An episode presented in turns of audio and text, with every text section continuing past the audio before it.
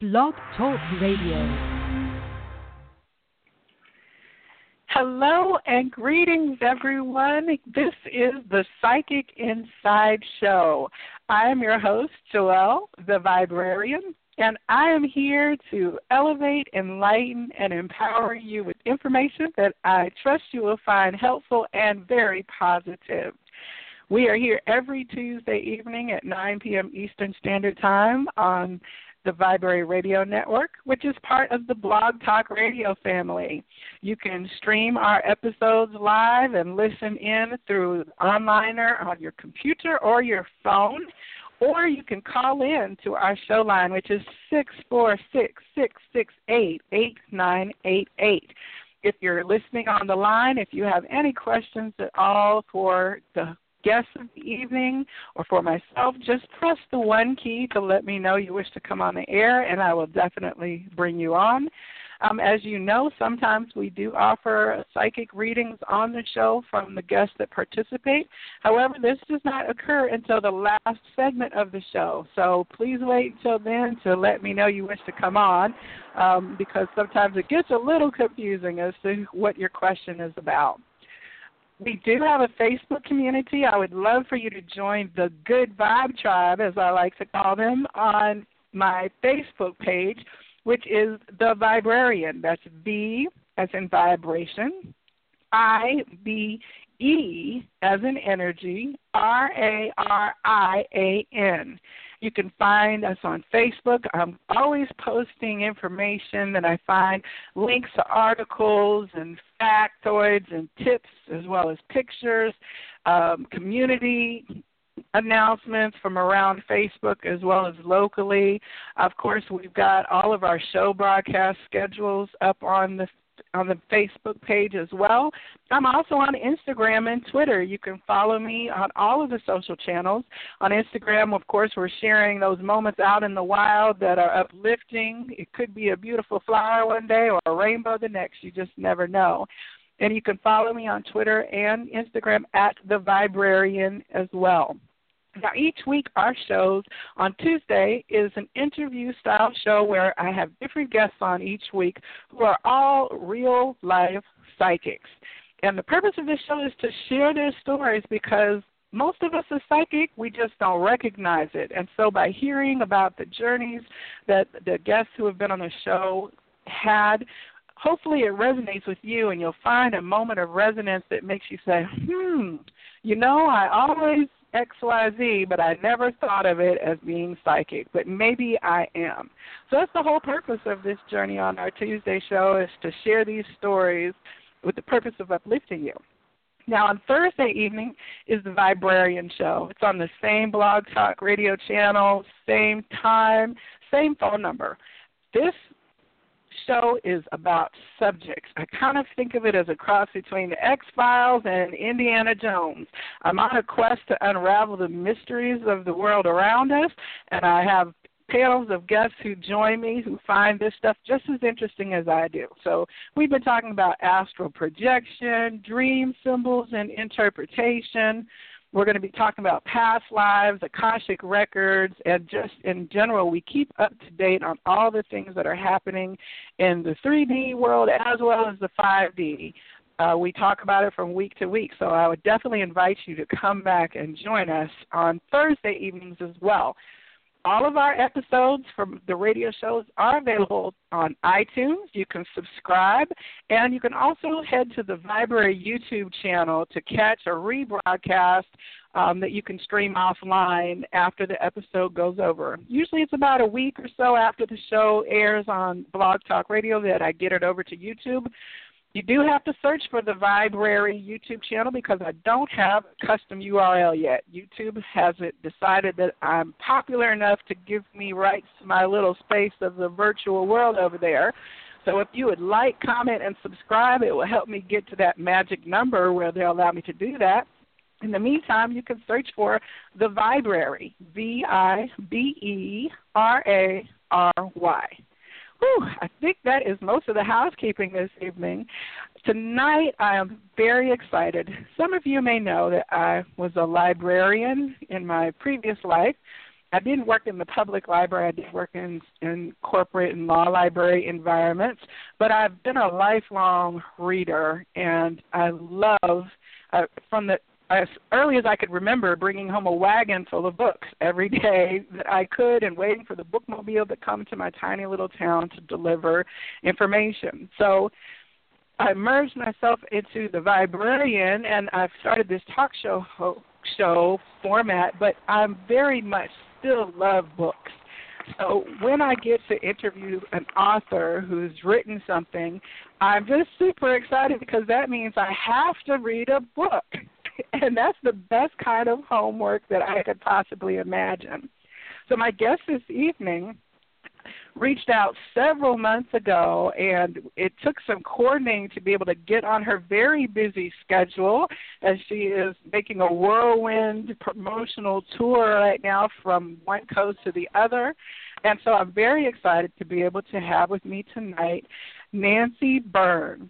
Nancy is an author and spiritual reader who her resume is quite lengthy and very impressive, but more importantly, her book Choices, which you can find on Amazon, is very, very good, and I would like to recommend it to everybody. But for now, let me, we'll get into your book a little bit later, but for now, let me say, welcome, Nancy, to the Psychic Inside Show. Well, thank you for having me. I am very excited to be on your show tonight. I have been looking forward to it for quite a while. well, I will say that in when I read your book, it was probably over a month ago as I was heading out on uh before a family vacation. It wasn't my airplane book, but it was definitely in some downtime that I had before that. And I just knew that when we got a chance to talk in in over the air, or as I would say in person, that I was really going to enjoy speaking with you because your book was so it, it was light and direct. I was able to connect with the message that you were giving, and you had a great sense of humor. I found myself chuckling from time to time as I was reading it, and very much relating to the concepts that you were putting into word format. And so you really did a great job of encapsulating, I think, what is probably your signature style and what everyone knows about you in that writing. Uh, did you enjoy bringing that book forward? Um, actually, I didn't want to write the book. I and I and I really didn't. I it was done through automatic writing, and um, so Spirit has a great sense of humor. I didn't think when Spirit told me to write the book, I didn't think anyone would ever want to listen to anything I had to say or I had anything to offer. And Spirit said that uh, my life's experiences would help many. So um, I was always very secretive about my life because um, uh, I was brought up in a pretty abusive family, and I didn't want anyone to know. And um, but Spirit knows all things, and um, you know, after I wrote the book, I have to tell you, it was the most freeing experience that I think I've ever had. Um, I felt mm like I had I had been a fake. I wasn't authentic. I was always trying to watch what I said so I wouldn't let anybody know about my past, my childhood. And uh, it's a lot of work to try to keep a secret. And now mm-hmm. everybody knows everything about me and uh, I'm just free to be me and I really I really enjoy it. You know, you just and spirit told me that I couldn't be the real me. We all want to be loved for who we are, but if you don't let people know who you really are, how can they love you for who you really are? Mm-hmm. So um mm-hmm. this is a great experience for me and here I thought spirit was writing it for everybody else, but it ended up being, you know, for me too. Um and it really is, you know, lighthearted and and kind of, you know, jovial and but it talks about some pretty heavy stuff, but I don't know that I could have really done that on my own. Well, it definitely, as you said, you did um, handle what obviously was a painful. I guess the whole title of the book is choices. So how you chose to frame as at this stage of your life, your early experiences showed reflected the choices that you made because certainly some of the things that you shared could have been uh, expressed with a completely different energy than what you did in the book. And so I'm sure that um, I mean I have a lot of questions, but so when you were young, you you touched on stories even as young as like one one and a half years old that were actually quite um, traumatizing. I'm sure to your feelings of safety and security as a child. Did did you have any inkling of your psychic gifts and abilities in your early years as you were undergoing all of this, or did that emerge later? I think it probably wasn't until um well I always had an imagination and I you know as a real little kid I was you know Jane of the Jungle and Annie Oakley and mm-hmm. um mm-hmm. but um when I was around 10 years old I um I had an experience I was just really um you know really more depressed than usual and um my dad had gone drinking again and I snuck out of the house. We lived right across the street from the Catholic church. And I went over to the church and walked in the front door, and walked up to the very front pew, and the church was totally dark and um except for two penance candles that were lit. And um I knelt down on the pew and I just started sobbing and sobbing and sobbing and I was just mm-hmm. begging God to please let me die and my mm. rationale was you know there are so many people that want to live and they die and i want to die and you're making me live so why don't you let me die and let somebody that wants to live live i mean it made perfect sense to me but um mm-hmm. at that point i felt a hand on my shoulder and i thought oh darn it's the priest he's going to take me home my dad's going to beat me up for sneaking out of the house you know and um i turned around and there was no one there and I even like looked mm. back behind the, the the pew to make sure no one wasn't, you know, just playing with mm-hmm. me or something. And um when I looked back at the altar, it was all lit up with this most amazing golden light. I can't mm-hmm. describe it to you. It wasn't white light like people talk about. It was this just soft golden light and it just it just was so comforting to me. And at that moment, even as a kid, I felt so ashamed that I had been, you know, the Spirit had given me this amazing gift of life, and I mm-hmm. wanted to just throw it back in His face because it was just too hard. And I, um, mm-hmm. I ran out of the church and went back home and it's not like any miracles happened or my dad didn't change his behavior or nothing really changed but i just it was just i knew that somebody greater than you know than my family that there was somebody that loved me and cared enough about me to mm-hmm. you know let me feel its presence and it just kind of I, it gave me a feeling that I was you know that I was loved and you know I wasn't worthless and an ugly duckling and unlovable it just mm-hmm. it changed my attitude which is you know the best thing we can possibly change. It's not external circumstances, but when you change your attitude. And then um and I think lots of times, you know, when kids, um, for instance, have imaginary friends and stuff, you know, it's their guardian angels or their spirit guides helping them mm-hmm. Mm-hmm. navigate through life. And I think sometimes um, we as parents do a disservice to our kids by telling them that, you know, they're too old to believe in this or people are going to think they're mm-hmm. crazy or I think that um, you know, lots of us adults would do well to, you know, hmm. to pay more attention to our spirit guides. We have oh my gosh, if we knew we have a whole entourage of angels and archangels and spirit guides and animal guides out there and their only purpose, their one and only purpose is to help us navigate through this life and to help us to have mm-hmm. happy, fulfilled, healthy, prosperous lives. You know, Spirit didn't put us on this earth to make us miserable.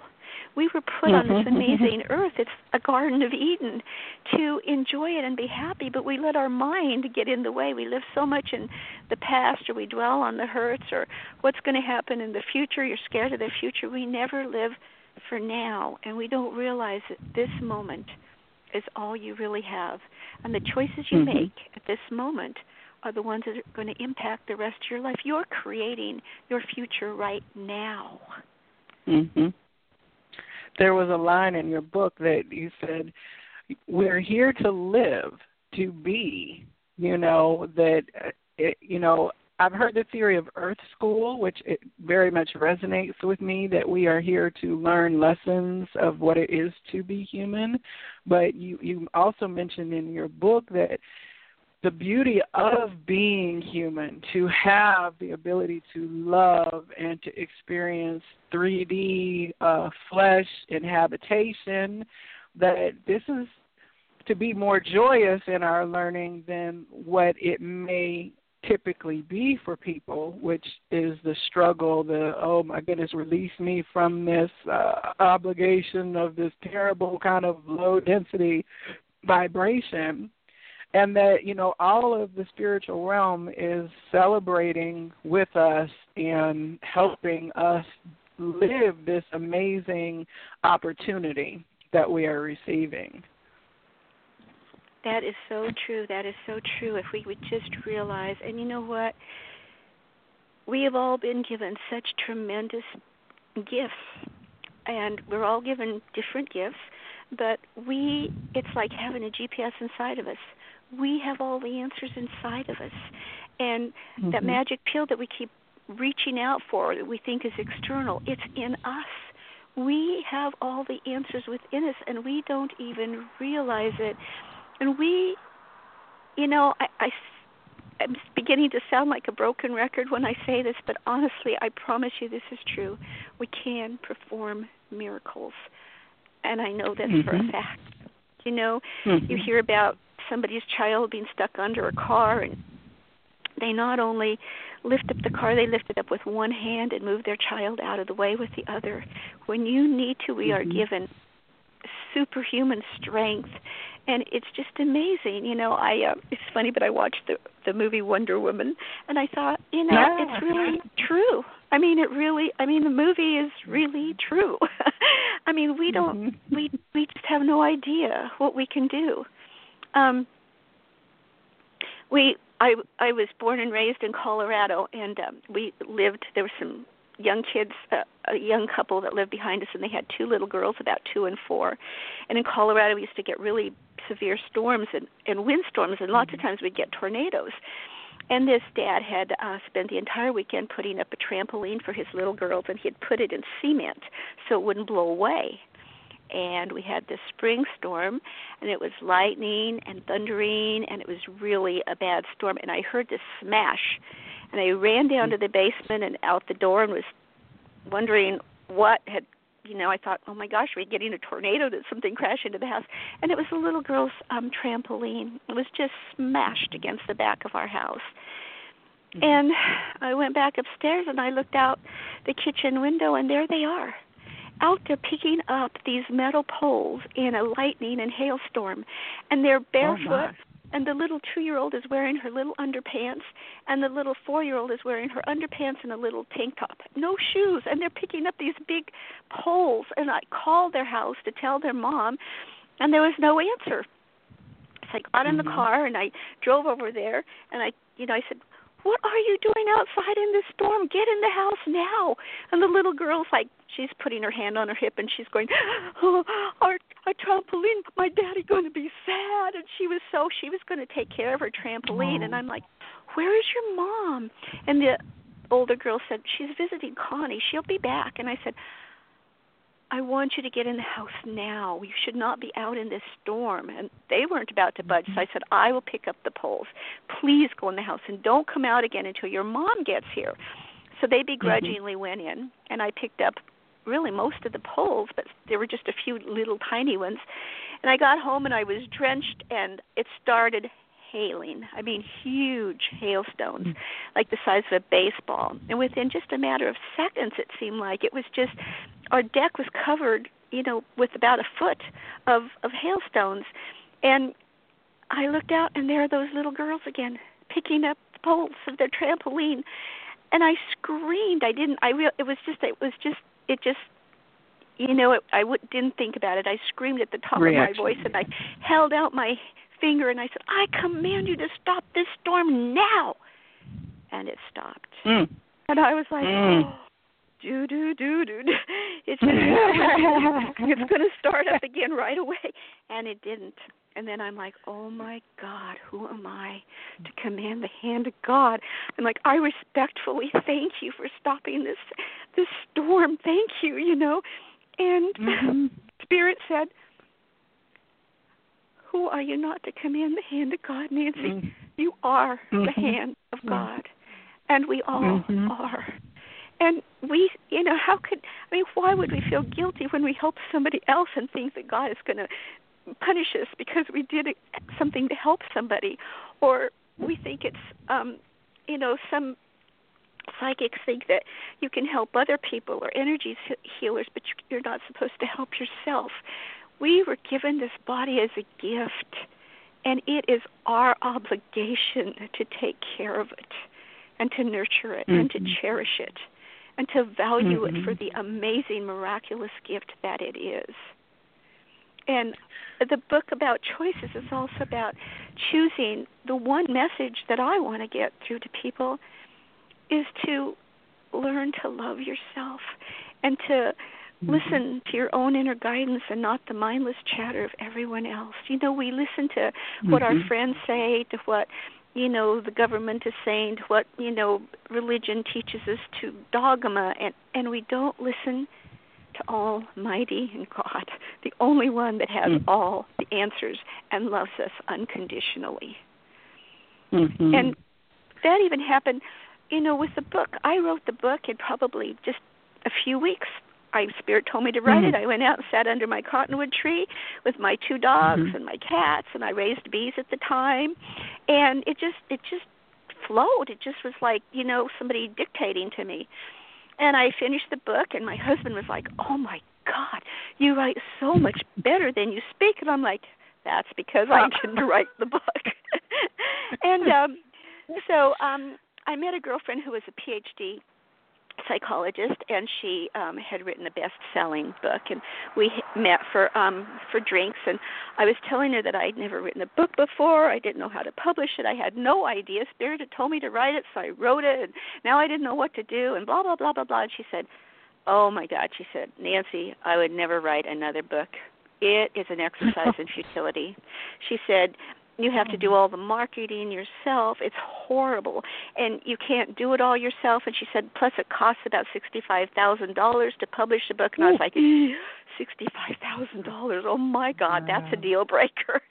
And um, right. so I put the book on the shelf, and you know, instead of Spirit told me to write the book, obviously because I was supposed to write the book, and then I listened Mhm. to another human being that Mhm. Doesn't understand that spirit can do anything. You know, I don't need sixty-five thousand dollars. I don't need somebody to, you know, who's going to, you know, take up my cause because spirit is. Spirit wants the message to Mhm. get out there. And so finally one morning I woke up and spirit said, "Nancy, if you want me to help you get the book published, you've got to finish writing it."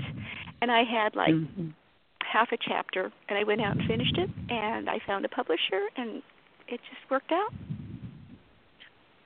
And how long ago did you publish the book? Now I, I know that I picked up a copy on Amazon. I think it was 2015 was the date on the copy I got, but I don't know if that was the first publishing. Yes, that was. And um and and then everything just I can't tell you. It just I was a featured author at the Louise Hay I Can Do It um Mhm. conference in Colorado and um people stood in line for over an hour to get a copy of my book and they ran out. I felt Oh, wow. so bad. And um it was just um it was just an amazing experience, but one thing that I learned from that is um I know I was a new author and I really hadn't written a book before and you know anybody you know people lots of people write books but we're always looking for some guru to worship or to look up to Mhm. instead of spirit. We always want you know to think that somebody else has the answers that we can sit at their feet or whatever. And it was really kind of disconcerting that when people came up they wanted to like they're reaching out and trying to touch you and oh my god i can't how you know i've always wanted to write a book i just you know and how did you do it and oh my gosh you know and just and i tell everybody if you have if you have a desire in your heart that's a desire mm-hmm. the spirit put in your heart and mm-hmm. you're also mm-hmm. given every single thing you need to fulfill that desire so just mm-hmm. don't doubt. If you really, really want to do something, just do it. Ask Spirit to help you. Ask.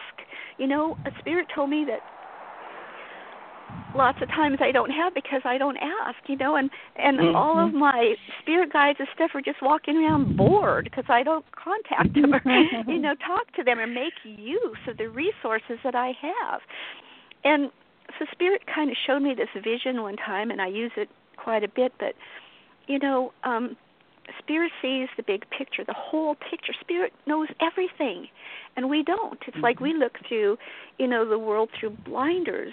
And um, so, say, you know, how, you know, some people, how does somebody wants to find true love and they can't find it and blah blah blah. They go to a foreign country and they turn a corner and they bump into somebody that ends up being the love of their life you know? I mean mm-hmm. they couldn't orchestrate that if they tried but spirit can. And so spirit showed me that if somebody wanted to be like a, a singer an opera star or something they don't really have the money to do it. They don't know anybody you know to help promote them. But spirit, nothing is impossible for spirit. Nothing is too hard. Spirit can do everything, right. and spirit wants to do everything for you.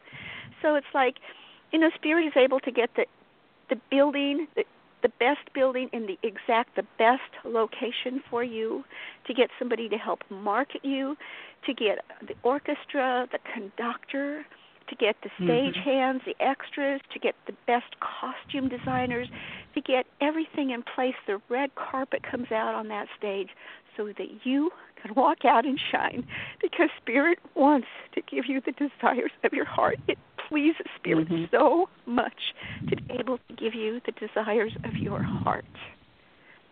And we need to be grateful for everything that we have. You know, it takes just as much energy to focus on negativity than on being positive.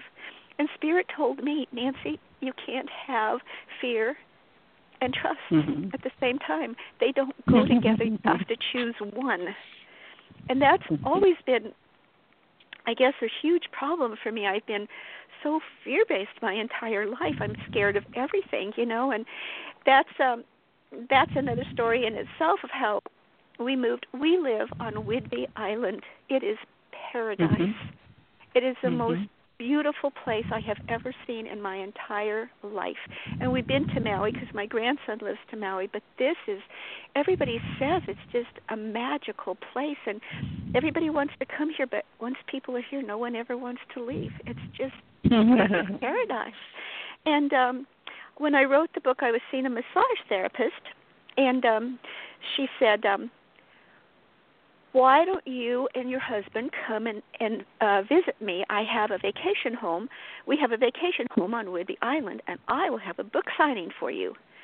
Oh my God, the bells went off in my head, and I was thinking, book signing. Oh my gosh, she's going to have mm-hmm. a book signing for me. People are going to buy my book, and um, so I went home and I mentioned it to Phil, and he said, uh, "I didn't even it didn't register island. You know, I guess I was thinking we've gone to Maui, but we fly. You know, we're not in the water or anything." And um so I told Phil, and he said, "Oh, he's heard it was beautiful. He'd never been here. He's really, really well traveled, but I'm not." But he said he's been to Seattle, and you know, he kind of liked it. And uh, but they say that Whidbey Island has some sort of a a rain shield or something so we don't get all the the cold and we don't get all the mm-hmm. storms that other places get. So um he said, you know, we've got the vacation time and we'll just go. So we got tickets 3 days before we were supposed to come. Mm-hmm. She called and she said, "Nancy, I am really sorry." She said, "But I can't have a book signing for you." She said, uh, "Matt is getting transferred. We've got a um get our house in Parker ready for sale because we're going to be moving to Whidbey Island permanently. She said, "But I just love your energy. I love your energy." She said, "We don't have to be there. Just come and get the key and uh, I'll give you the code, you know, the combination code and just, you know, just stay there." And I just mm. oh, I was really bummed, you know. I was just disappointed in spirit. And I told Phil, I said, you know, I just wanted to cancel it and he said, "The tickets are non-refundable, Nancy." he said, um, you know, let's just go and just, you know, we've got the time off. Let's just go and enjoy it, you know. Mm-hmm. And so mm-hmm. when we drove to the ferry, I almost had a full-blown panic attack. I don't like to be. Mm-hmm. I like to stick my toes in water, but I don't want to be on it. I don't want to be over it, and I don't want to be in it. And I was like, no, no, honey, I'm not getting on that boat. No, Phil, no, let's let's drive. And he said, it's an island, Nancy. you have to take the boat. And I'm like, I'm not going. And he said, well, he said we don't have reservations anyplace else. He said it's tourist season. I don't really know if we can even get a room in Seattle. Or he said it's a short ferry ride. Please, I know you can do this. So we got on the ferry, and my fingernail marks are still in the upholstery of that car. and um then we got here and i just i ruined the whole vacation for myself because i was being negative. I was upset with spirit. I felt like he let me down. He tricked me you know? I was thinking oh my god i'm going to drown on this island. And you know i wrote your book and i'm trying to do everything you tell me to do and you know and here i am on this island and i and i just i basically spent the whole time at her house just sitting there on the deck mm-hmm. watching the deer. Mm-hmm. i didn't want to go anywhere or do anything because i was really upset. And so when we got home, I the first thing I did was I wrote an automatic writing and I said to Spirit and I said, "You're Almighty God. You know everything. Why did you have Michelle invite me to Whidbey Island when you knew she wasn't going to have a book signing for me?" And Spirit wrote back and said, "I had Michelle invite you to the island because you're going to be moving there." And I said, oh. "That me? There is no way. I mean, my God, I'm not crazy." And um but then and and Phil and I laughed about it, you know, and um and then I started having these dreams about the island and I, I don't even remember seeing, you know, the whole island. I was just, you know, holed up in Michelle's house and so I had this one dream where I was um I was swimming underwater way under the ocean oh. and looking at mm-hmm. all the mm-hmm. corals and all the beautiful things and I was swimming with a great white shark and a little blowfish and I could breathe. Oh. And I was like, "Oh my god, I can breathe underwater." and I woke up and it was just such a neat, you know, sensation that I could breathe underwater. And then I mm-hmm. had another dream where I was in a swimming pool. I thought I was in the swimming pool, but I'd actually been in the jumped in the ocean. But I thought I was in the swimming pool, and so I was swimming and splashing around and everything. And um, and all of a sudden I realized I was in the ocean, and I panicked and I started flailing around, and and I and and I and I thought I was you know going to drown, and then all of a sudden I was back in the swimming pool, and I was okay, and I thought it's me. You know, I can mm-hmm. swim. It's just the difference is I let fear take over. So I did another automatic writing and I asked Spirit, you know, um, I don't understand. I'm usually spot on. I I thought you said you wanted me to move to Whidbey Island, and I I know that's not you know going to happen. So was it just that I was traumatized by going there? And Spirit wrote back and said, Nancy, you still need to learn to let go, and you need to learn to trust. You will flourish on the island, and our book will flourish mm-hmm. there. And I want mm-hmm. you to mm-hmm. be there by the end of the summer. And if it was the end of June when we had come the first time, so oh, wow. um we I told Phil and he said, We can't leave all this. Our animals love it here. We had a small farm, you know, with acreage and um he said, I I'm not leaving and I said and I can't mm-hmm. believe I said this, but I said well, I said I'm learning to trust in God and not in man, and I'm going to go. And he said, Really? You would go without me? And I said, mm. Yeah, I would. And so he mm. came along with me. We were here September 3rd. And every single day, I mean, and Phil, he wakes up and he goes, Can you believe we live in paradise? oh my God, can you believe we live in the middle of a forest, but we've got you know light and everything. It's and we are one mile from the ocean on three sides, so we have the best of both worlds. It's just, and I'm not mm. scared to get on the ferry anymore. I get on mm-hmm. it a mm-hmm. lot, and uh I was even thinking that I might take up kayaking. I'm not committed to that Ooh. yet, but oh. you know. well, you you've know, done more than dangle your toes in the water too, I presume. Yeah. When we I I have this little video that I did, but Spirit told me that we are not being tested. You know, everybody says that we're being tested, and it may feel like it when we're going through these things. Sometimes it's not fun. Riding the ferry on that first time was not fun for me. But Spirit said that what we're actually being given is a tremendous opportunity for growth and personal empowerment. Is when we're mm-hmm. terrified mm-hmm. to do something or we think an obstacle is too great for us to, you know, overcome, we go ahead and we do it anyway, our confidence soars, not only mm-hmm. in spirit, but in ourselves. And spirit knows everything. Spirit's not going to give you something that you can't do so that you can fail and be mm-hmm. disappointed in yourself and be disappointed in spirit. Whenever you have to walk through the fire, I guarantee you will not be burned. You know, it just it's just, you know, I there's just you know just too many things that have happened in my life that I was terrified of and I didn't think I could do and I you know they worked out perfectly for me perfectly. I'm scared to well, drive. I'm scared of mm-hmm. everything and I just you know and getting here was I'm sorry I interrupted you. Oh no no go ahead. Okay. Um I just have so many stories about spirit and I just get so excited to share them and it's just I just if I just wished somehow I could just you know just hand you that trust and that belief so that you would know and have it inside of you. It's just it's just when you learn to walk and talk and listen to spirit and trust in spirit your whole life changes. It's it's a miracle you know? But when we you know after we decided we were going to move and everything we um we had our you know possessions put into these two trucks and we rented this RV so that our four cats and our dog could come with us and we could be together the whole way.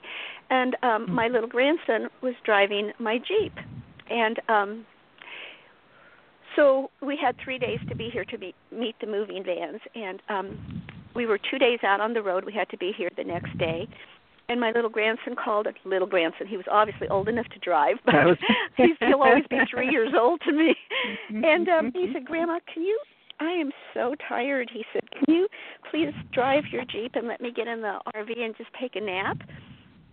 So we pulled over to a, a, a rest stop, and um I got in the car and Braxton got in the RV, and I told Phil, I said, don't leave without me. Wait until I put on my seatbelt. I've got to put on my sunglasses. I have to adjust the mirrors. Don't leave without mm-hmm. me, okay? And he said, okay. And he took off. oh my God. And I tried to call him on my cell phone. I didn't have any coverage. I tried to put the address in the Garmin, and it was set up for Colorado, and I'm, you know, basically electronically mm-hmm. illiterate and so I mm-hmm. thought, oh my God, he'll never even know I'm not behind him, you know. So I I got out there and I got on the highway and I was so scared. Cars were just swishing by really fast, mm-hmm. and I was trying to catch them so that I could see where I was going. I had no idea where where we were going, and I couldn't find them. And I was driving 75 miles an hour, and cars were passing me like I was going like I was standing mm-hmm. still. And um so then I have night blindness and about three hours, three and a half hours later, it starts getting dark. And I was having a little bit of trouble seeing. And I'm like, oh my gosh, you know, surely they've got to catch up with me sooner. I've got to catch up with them or whatever. You know, surely he realizes I'm not behind him. And then it started raining.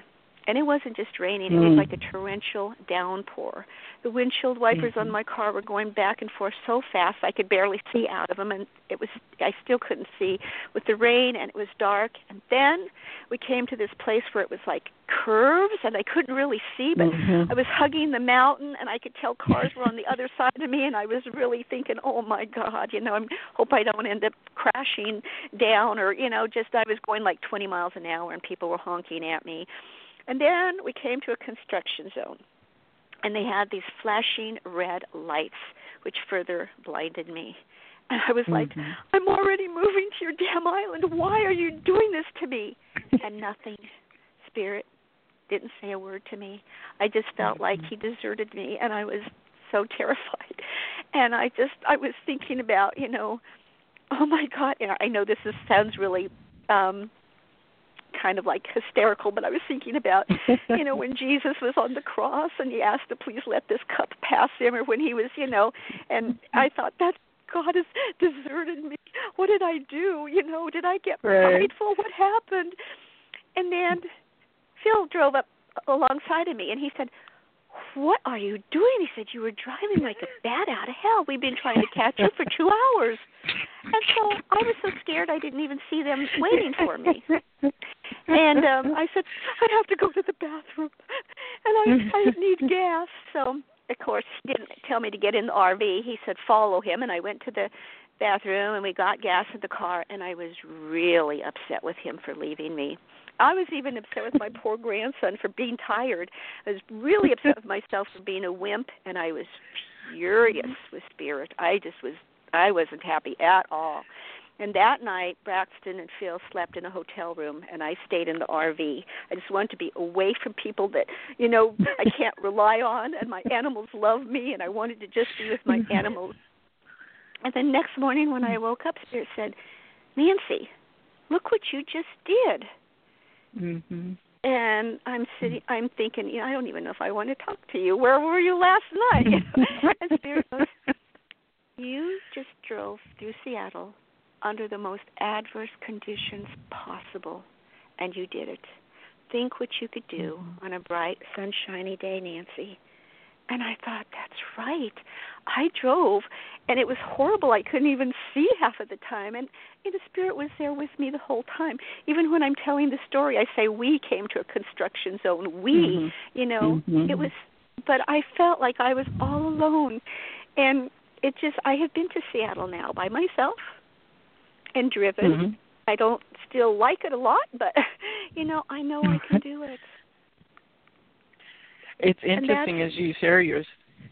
uh, It's interesting as you share your stories because, well, a I'm a preacher's kid, and so I'm hearing through my church background the things that you're sharing and I can immediately think of, you know, like a scriptural reference, you know.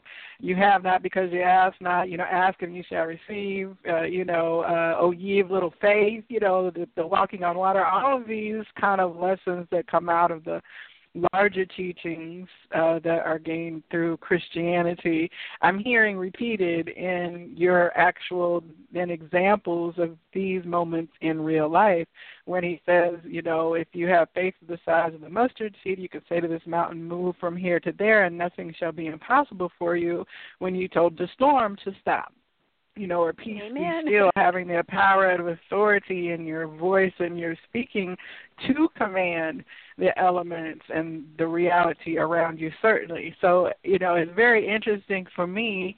I am don't necessarily attend church regularly at this point of my journey, but of course, uh, I have a strong background in teaching of that particular uh, pathway that it always comes back to the essence of the, the messages. And I know from reading your book that you also spent time, I don't know what your current walk is, but I know that you said that you were in a real Pentecostal, spirit filled, Bible bumping church environment for a period of your life. Yeah. Yeah. And you know that's I think that that's when I you know we we used to prophesy all the time and it was just natural it was just normal that's how you help each other. If you get a message for someone, we would tell them, and it was okay. But then when you step out of that church atmosphere, people think it's not right to do that. You know, I've had so many people tell me, you know, aren't you afraid you're going to go to hell? I'm not. Mm-hmm. I'm not afraid I'm going to go to hell. I know the Spirit loves me, and I'm doing the right thing because I'm listening to Spirit now. I may have gone to hell when I wasn't listening to Spirit, but uh, you know, or you were in as, hell. You know. Yeah, I w- your life was certainly not very pleasant. When uh, from your story, it was not very pleasant for you as a young child. But you know, it's interesting because many.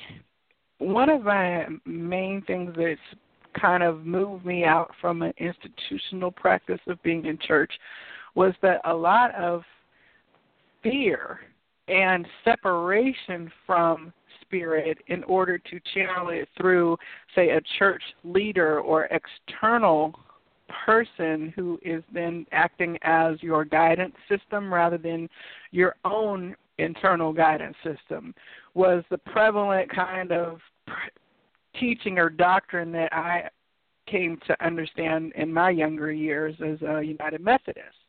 And so for me, it was a years of releasing the fear-based limits of guilt or am I too big for my britches? When it's like, well, no, you are fearfully and wonderfully made, and it's not for you to turn away from the power that you have. And so that kind of caused my personal split to move uh, out of a what they call churched down here in the South. They say, "Are you churched?" I'm not churched right now, but you know, I have belief, faith, and spirit. But having to undo years of fear indoctrination that separates out then to say, well, it's okay if you're speaking in tongues and then prophetic if you're in the church, but if you're receiving light language and spirit given messages outside of that, or you're talking with angels, people say, well, who are you to presume that you can talk with an angel? It's Yeah. a real perspective difference in some church practices, although I believe that we are in a time period where some of those old, stricter doctrines are moving away and people are kind of coming to a more spiritually connected message through their church organizations. That- That's my belief, you know, in terms of what I hear people saying when they go to church now. Are you still in a quote unquote church environment or did you have to I guess they would say fall out of fellowship? Did you fall out of fellowship as you kind of came into reliance on your inner guidance? You know, I did. I I just pulled out. I didn't want anything to do with religion at all. I knew I had I had Almighty God, I had spirit and I just felt like we put too much stock into other people instead of spirit and lots of times, you know, and I wrote about that in the book where we go to church, you know, one day a week or maybe, you know, spirit gives us our lives. You know, what is it? Every day of our lives that we give one day back. I think that walking with spirit is it's a lifetime occurrence. You do it you you involve spirit has told me to involve him in everything that I do and everything that I do shall prosper and I believe it. And I just felt like, you know, we sometimes we get caught up in churches and we want to fit in. You know, I was a Sunday school teacher and I, you know, and every time the church doors were open, we were expected to be there and we cleaned the pastor's wife's house and we did all this stuff and we cooked in the kitchen and we and um and I just didn't want anything to do. I mean, don't ever say never because I thought I would never ever ever go to church again. And then we moved to the island and we have our grocery store is called the Goose. we don't have like a King Supers or a Safeway, it's the Goose. and so um I was going to the Goose on a Sunday morning and I drove by and I saw this sign and it was not even like a big sign or not even is kind of in the you know the bushes off the highway and um it said you know services um 10 a.m. and spirit said why don't you go check it out? And I, it's a church. And spirit said well just drive up and see what you think. It's it's you know it's in the woods. And so I pulled in and came up this little road and and drove into this little and it was nestled in the woods and it's this tiny little church and I didn't see um I just I don't like to see pictures of Jesus hanging on the cross. You know, it just mm-hmm. really bothers me and I think it's like just all this guilt and everything, you know.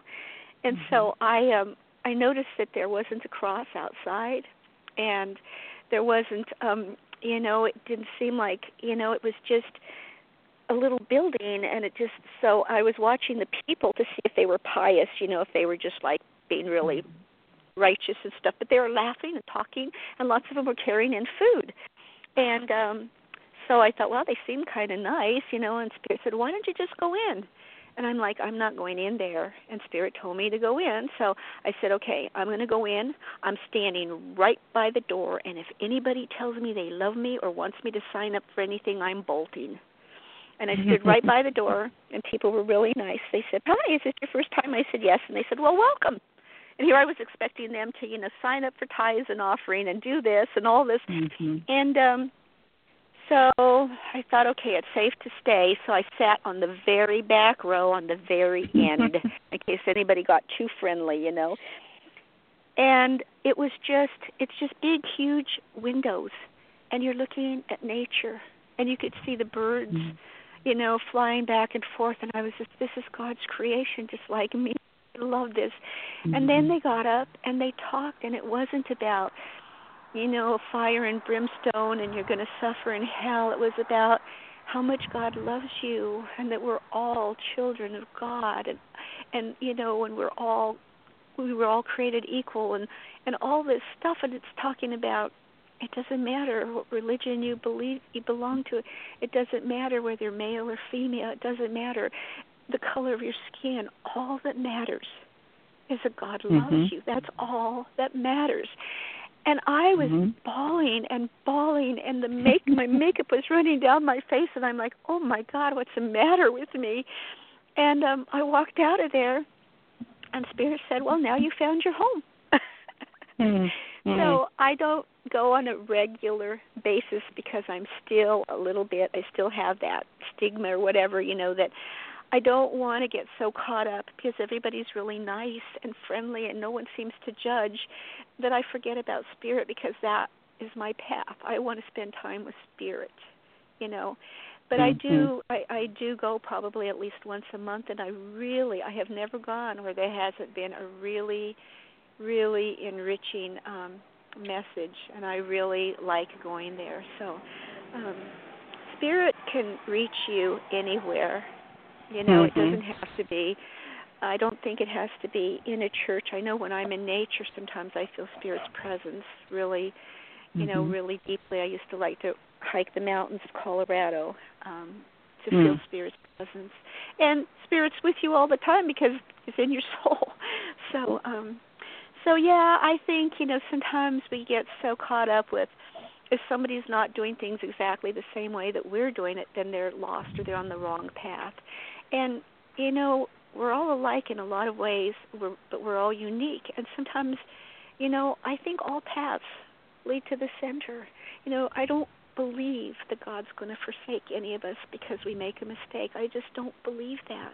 I don't believe that mm-hmm. we were mm-hmm. given our free will and then once we exercise that we're doomed to hell forever. I just can't bring my the God I know isn't like that. And I know him intimately. Right. You know, I really well, I was, do. I was just thinking about the the faith and trust issue. Like faith is one of those words that I I tend to challenge people when they use faith um, as a word, because the concept of it is somewhat problematic for me. Just I think maybe in terms of semantics, that it's like knowing. When you have an inner knowing, it's not a faith statement because it's like if you know one plus one equals two, it's not a faith transaction to know that one plus one equals two. That's a knowing, a knowledge based um, assessment that you make of a situation. And so trust, you know, I trust that if I balance my checkbook and add my ones and twos right, then my account will not go overdraft. because I have an understanding of the what is happening behind the mathematics that I'm doing in order to do that transaction. And I kind of feel the same way about spirit, creator, source, God, whatever you your particular label of identification of that concept is. That that to me it's not about a faith, it's about a knowing. Um, because when you get into faith, you kind of get into doctrine and belief systems and things that I think sometimes can be problematic. But to trust is an action item. Um, so when you're balancing your checkbook, you're trusting that your account is going to come out right. And when you're trusting spirit, you are knowing that your account is going to come out right in the spiritual sense. And I believe that at any given moment, no matter what choice I've made, the best and highest outcome is unfolding for me on the choice that I made. So uh, mistake is interesting because uh, you know it's kind of black and white to say it's a mistake or a right choice. When really you're going to again, like you said, be all right. You're not going to be turned away out of the love of God because you made a quote unquote mistake, or you chose something that you could have chosen differently because even in that maybe less informed choice, when you look back on it, you can say, well, if I would have known better, I would have done better. But even in that, you are still being kind of like rescued from anything else that could have befallen you, you know. And I read in this story about like your your knee in the grocery store on the grapes of wrath. you know, the attack of the killer grape, right? Even yeah. though it was very terribly painful and it wasn't something you had planned um at all for yourself, but the best possible outcome with the best possible surgeon with the best possible logistics for you to be able to do what you felt you needed to do and the best possible lessons all constantly flowed out of that from the, what I read in your your your um, telling of that particular situation. You yeah, know, to me that's really a wonderful was. thing to see. And that's another thing. I have always been scared of doctors. Uh, when I I was married once before, and um I uh when we first got married, well, not when we first got married, but later on, I worked for a medical malpractice insurance company, and so I just always um been terrified of doctors, and I was really looking forward to that surgery because I had to go seven days with my knee dangling, and my patella tendon had been severed, and you only have 14 days to put it back together. And um, this man, when I went in to see him, he said he couldn't take me. He was one of the best, and he just was swamped.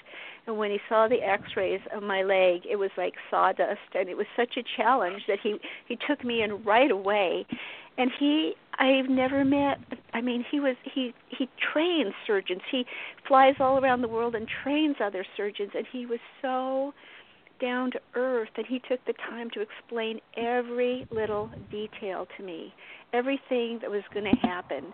And you know, I know I joke about, you know, somebody was not being entirely truthful when he gave me the shot so that I wouldn't feel anything.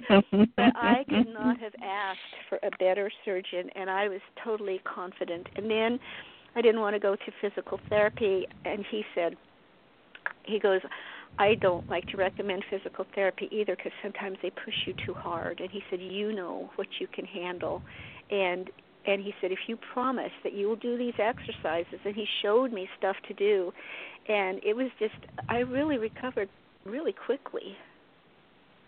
Mhm. So I mean, best, everything. best possible outcome. You know, you were on your way. I think weren't you on your way to a, a lecture where you were the featured speaker? And I was one of them. I wasn't the featured. It was um it was um a bunch of medical intuitives were talking. oh, how coincidental, huh? and uh, I went in to get some rice cakes, and also we were out of um of um vinegar, or not vinegar, um olive oil. olive oil, right? oil. Yes. yeah, yeah, and um so um you know it was just um I didn't um I didn't intend for you know I didn't make it. but, Right. Um, But your Everything. best and highest outcome came out of it because you talked to the lessons that you learned in having to be cared for by your husband and having to let yourself be in that role, whereas you often were in that role for others. That there was uh, a growth in that as well for you. That is so true that you even caught. I mean, that you caught that because most people don't see that lesson. It is so hard for so many of us to get help. We're used to being the strong ones, and we hate to and and giving, and we don't ever want to ask anybody else or put somebody else out. And um, it's really um, it it it just it feels good to know that there's another human being that will take care of you and help you. Mm-hmm. You know, I Mhm. never had that as a kid, and so I guess I never expected that I would get it from anybody. Um, so it was just, um, it just, I, I don't know. It just really, um, I think that sometimes I've had, um, you know, I don't even ever like admit this, but I think that sometimes I just thought that men didn't care about women. and Mhm. I am really learning that that is not true. There's some amazing, amazing human beings out there that are male, you know, in Mhm. all walks of life. And I have had um, really, you know, been honored to meet so many of them. And it's just, it's my whole, you know, lots of the values we have and the beliefs we have, they're not even ours. They were given to us, you Mhm. know, at our birth. We're born into a religion. We were given a name and and all this stuff, you know, and it's not even ours and we spend our whole life defending it, you know. And it it's not Mhm. even what we believe in and lots of things that I thought were just etched in stone. I mean, I just they're not. right. I believe that we really do create our own destinies, you know, by the way we live, by our thoughts, by our attitudes, you know, self fulfilling prophecy. It's true. If you believe in something and you put energy towards it, it's more apt to happen than if you believe that something negative is going to happen. And that's usually what you call to us. You know, Mother Teresa once said about going to a being invited to a war rally or anti-war rally, and she said, "No, I, I won't Mhm. go." And she said, "It's not that, you know." She said, "I just don't want to put my energy towards anti anything." She said, "But if you invite Mhm. me to a peace rally, I'll be there." Right. And I like that, you know, be for peace, be for love, you know, be for your, you know, fellow, be for humanity, be for nature, take care of animals, you know, don't be against. Hate doesn't solve anything. What we need is more love. Mhm. Mhm. And that's what we all want. That's what we all need in our souls. Right. and it doesn't cost anything. Well, I am very engaged in this conversation. This is quite wonderful. We've been on for about an hour now, and I'm going to pause and take care of some housekeeping here for just a couple minutes. And I have a couple questions for you about, um, you know, that some of the energy you talked on about male and female roles in relationships.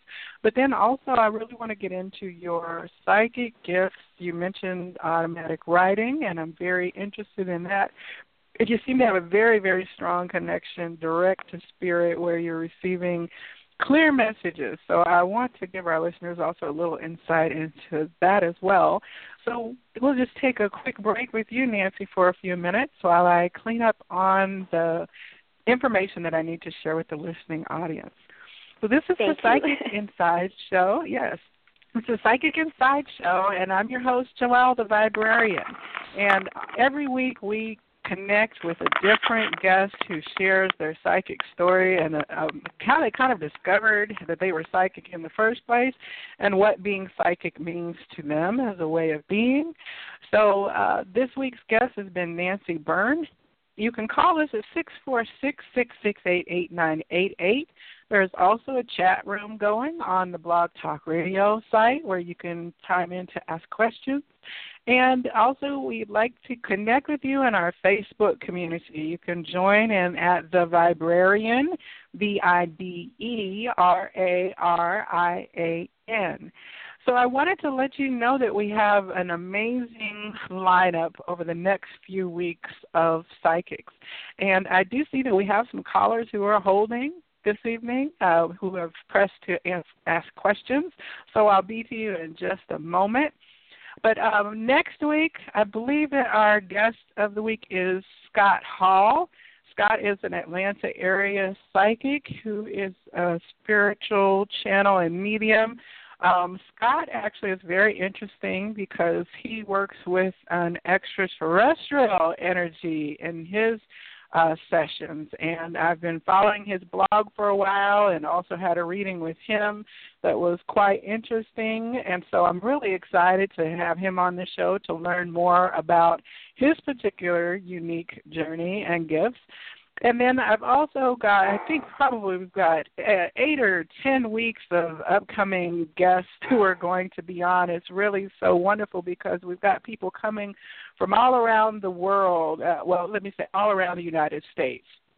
Um, so it looks like on our next episode next Tuesday is actually Lady M, Martha Rivers. Martha is a, a Atlanta area psychic who has an international clientele. She has been on uh, with one of the Real Housewives of Atlanta, I believe, Phaedra. She's appeared on a TV episode of that show, providing counsel. And uh, she's just a wonderful, sweet woman. I've known her, um, her through connection for several years. And the week after that, on August 1st, we've got Emily Harrison. Emily is the founder of the Akashic Academy. She is an Akashic Records reader and will be on sharing her story and we will also have our episode on Thursday of the Viberarian Show. We are going to go in depth with Akashic Records. So we will have several Akashic Record readers who will be part of the panel that evening to talk about how they learn to be in that particular realm and share some tidbits and wisdom about working with Akashic Records. And then on August 8th is the Scott Hall episode of the show. And then on August 15th, we've got Pink Bella Pink Bella Aloha Therapy. She is a twin flame spiritual guide and counselor. Um, you can find her channel on YouTube to get a little bit of background about her. Quite amazing. I'm very excited to have her. I'm just excited about everybody that's going to be on this show. On August 22nd, we've got Lisa VX, who is a extremely gifted teacher. She has a psychic development class that she runs here in Atlanta and is a spiritual reader, medium, and pranic healer. And then on August 29th, I have Karen McAfee, who is, again, uh, local to the Atlanta area. It's wonderful because I'm connected with so many amazing people, but I'm also looking at the international audience, or at least the national audience. Some of the people who I have on are going to be from the UK and Australia in the fall months, and I'm very excited about that. We're looking to get the time differences ironed out for those shows. Then I've also got uh, on September 5th Janet Raftis, who is an amazing guide and healer, and she also has uh, readings that she gives and offers retreats in Costa Rica and exotic, wonderful places that are very beneficial for your healing and health. So, as you can see, there's just quite a roll of amazing people who are coming up to tell their stories, to share uh, with um, you what it has been like to live their psychic life. So I hope that you will bookmark blogtalkradio.com slash the Viberary and tune in for the next few weeks, we would love to have you continue to join us on every Tuesday. I'm going to check in with our callers at this point to see if you have a question for Nancy or if you're calling for a reading. If you're calling for a reading, those won't happen for about another half hour as those occur during the final portion of the show. Um, I have a caller with the area code 402 on the line. Who am I speaking with? Hi, and this is Sharon. And yeah, I was calling for a reading, so I can just hold on. Okay, I will put you back on hold. And what is your name again? Sharon. Sharon or Shannon? Sharon. Yeah. Okay, I've got you first in the queue for um, okay. when the, that portion of the show starts. Thank you. Uh huh. Okay, caller ending in six four. Uh, excuse me, area code six four six. Were you calling for a reading, or did you have a question? I'm calling for a reading. Okay, we'll be to those in about a half hour. May I have your first name? It's Stacy. Stacy. Okay, you will be caller number two. All right, and we'll be to you in a little bit. Thank you. And then a caller with the area code 858. Um, I'm caller area code 858. Were you calling with a question for Nancy or were you calling for a reading? I was calling for a reading. Okay, may I have your first name? Uh, it's Anne. Anne, okay. We're going to be to the readings in about a half hour, so I'll have you back on hold, and you'll be the third and final reading of the evening. Okay? Great. Thank you so much. Okay, thank you. So, Nancy, we've got three for the last portion, so excellent. I'm really excited about that. But eh, so, you, I just can't figure out which one I want to start with first. I, I'm very much interested in the automatic writing because it seems to be something that you reference a lot in your book and I know you have a lot of other gifts because you teach your you know classes, you are a medium, you medical intuitive, Reiki master and astrologer. So would you say that automatic writing is your strongest mode of communicating with spirit or maybe that's the wrong word? Um you know, I think that I first got into automatic writing because it um it was tangible. I could see it. and so mm-hmm. um and I you know, when I went to the um psychic uh for this Aspen School of Psychic Development, I could write stuff down and then I had it and and when people like were just blown away, you know, I couldn't like poo poo it or say I imagined it or I you know what I mean? It was really happened. Um like we were doing long distance um Reiki healing and um the instructor had thrown all these or people had brought pictures and put them all over the floor and you were supposed to go to whatever you were drawn to. And I went to this picture of a little kid. He was like about he looked like he was about 6 months old just a happy little boy. And I picked up his picture and so I did an automatic writing on him and it said that he was a happy little boy and he had a brain tumor. And I was like, "Oh God, this can't be right. Please don't let this be right. Oh no, mm-hmm. you know." And um, so I waited until the very end. Everybody gave their readings, what they got, and everybody had like two or three pages. I mean, they were very detailed, and that's all I got. And I was like, "Oh my God, why am I here?" and uh, so I I said I didn't get very much. I said all I got was, and I said what I got, and uh, the lady, his aunt had put in the picture, and she said, well, mm-hmm. she said you know as much as the doctors at Children's Hospital know. She said that's you know, and the instructor said Nancy, everybody else got somebody that was 50 or 60 or 70 years old. How much you're going to have be able to tell about a six month old little boy? She said, you know, quit being so hard on yourself. And I think that's what we do we're just we just we doubt ourselves. You know who am i that god would give me the answers? I mean you know boy i'm getting pretty haughty here that i think god's going to speak to me. Boy you're not. You know god loves you. You're you know i it's just spirit loves you. And so um and I just have always used it, and I always still do use it when I give readings. When you know people call for a reading, the first thing I do is I tell them that they have to, um, you know, do their part, and I want them to write down two or three questions, specific questions that they want Spirit to answer for them. And they don't tell me what the questions are, but to ask Spirit to please give me the answers, and um, and then I do an automatic writing, and uh, without exception, he answers their questions and they can't believe it but then that gets it out of the way and it opens up then their faith too the spirit wants to give them the answers and then they can they feel freer to ask questions you know but um and i never wanted to do readings like say on the radio or any place else of theirs where you just you know where you just do it because i thought oh my gosh but i can't write it down and what if i can't you know but spirit said your job is to show up and I will tell you what to Mm-hmm. say. And so it's another Mhm. lesson in letting go, you know, and trusting. And so um I guess maybe it was uh, kind of a, a crutch to begin with, and I just feel like I prefer to do that. I really um I have a lot of um faith in astrology. I think it's just Mhm. so accurate and detailed and it gives you so much information. And since I kind of subscribe to the you know, kind of like before we were even born our souls knew the lessons Mhm, we needed mhm. to learn. Um Mm-hmm. astrology tells you so much about that like, you know, past lives Yes. or um and I um I never I never you have to take a course to learn how to grade the Myers-Briggs, but I administered it a lot and um Mhm. you know it's a really good personality um tool, but it's the, the astrology talks about your north node and your north Mhm, node mhm. is a lesson you need to learn in this lifetime.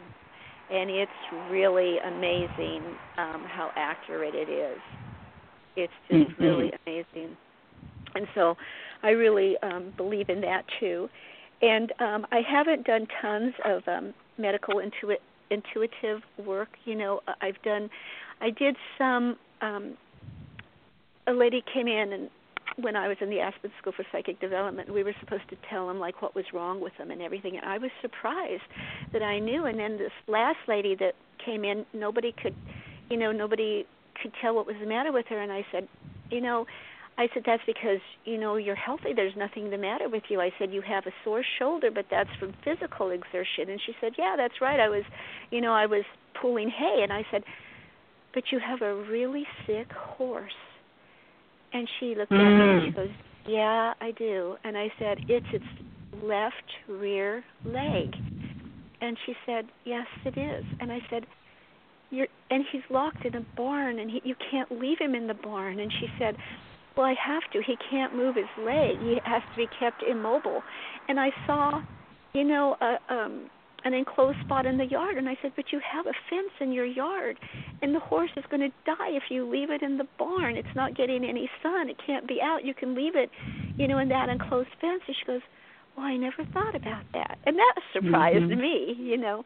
Mhm. but you know the horse had a need and it you know i mean all living things so we're connected. And um Right. and then another time i was um doing this reading and we couldn't you know i couldn't do automatic writing and we had to face a wall. And we had it was like we had to face like sit in a corner you know like you do in school if you do something bad. But you Mhm. couldn't even look at who you were reading for. And i was just really scared. And if you gave them you just talk and you had to talk for 45 minutes and not stop. And um if it was a yes if the, if what you were saying was correct they tapped you on your shoulder once. If it was wrong they tapped you twice and if they didn't know the answer they tapped you three times.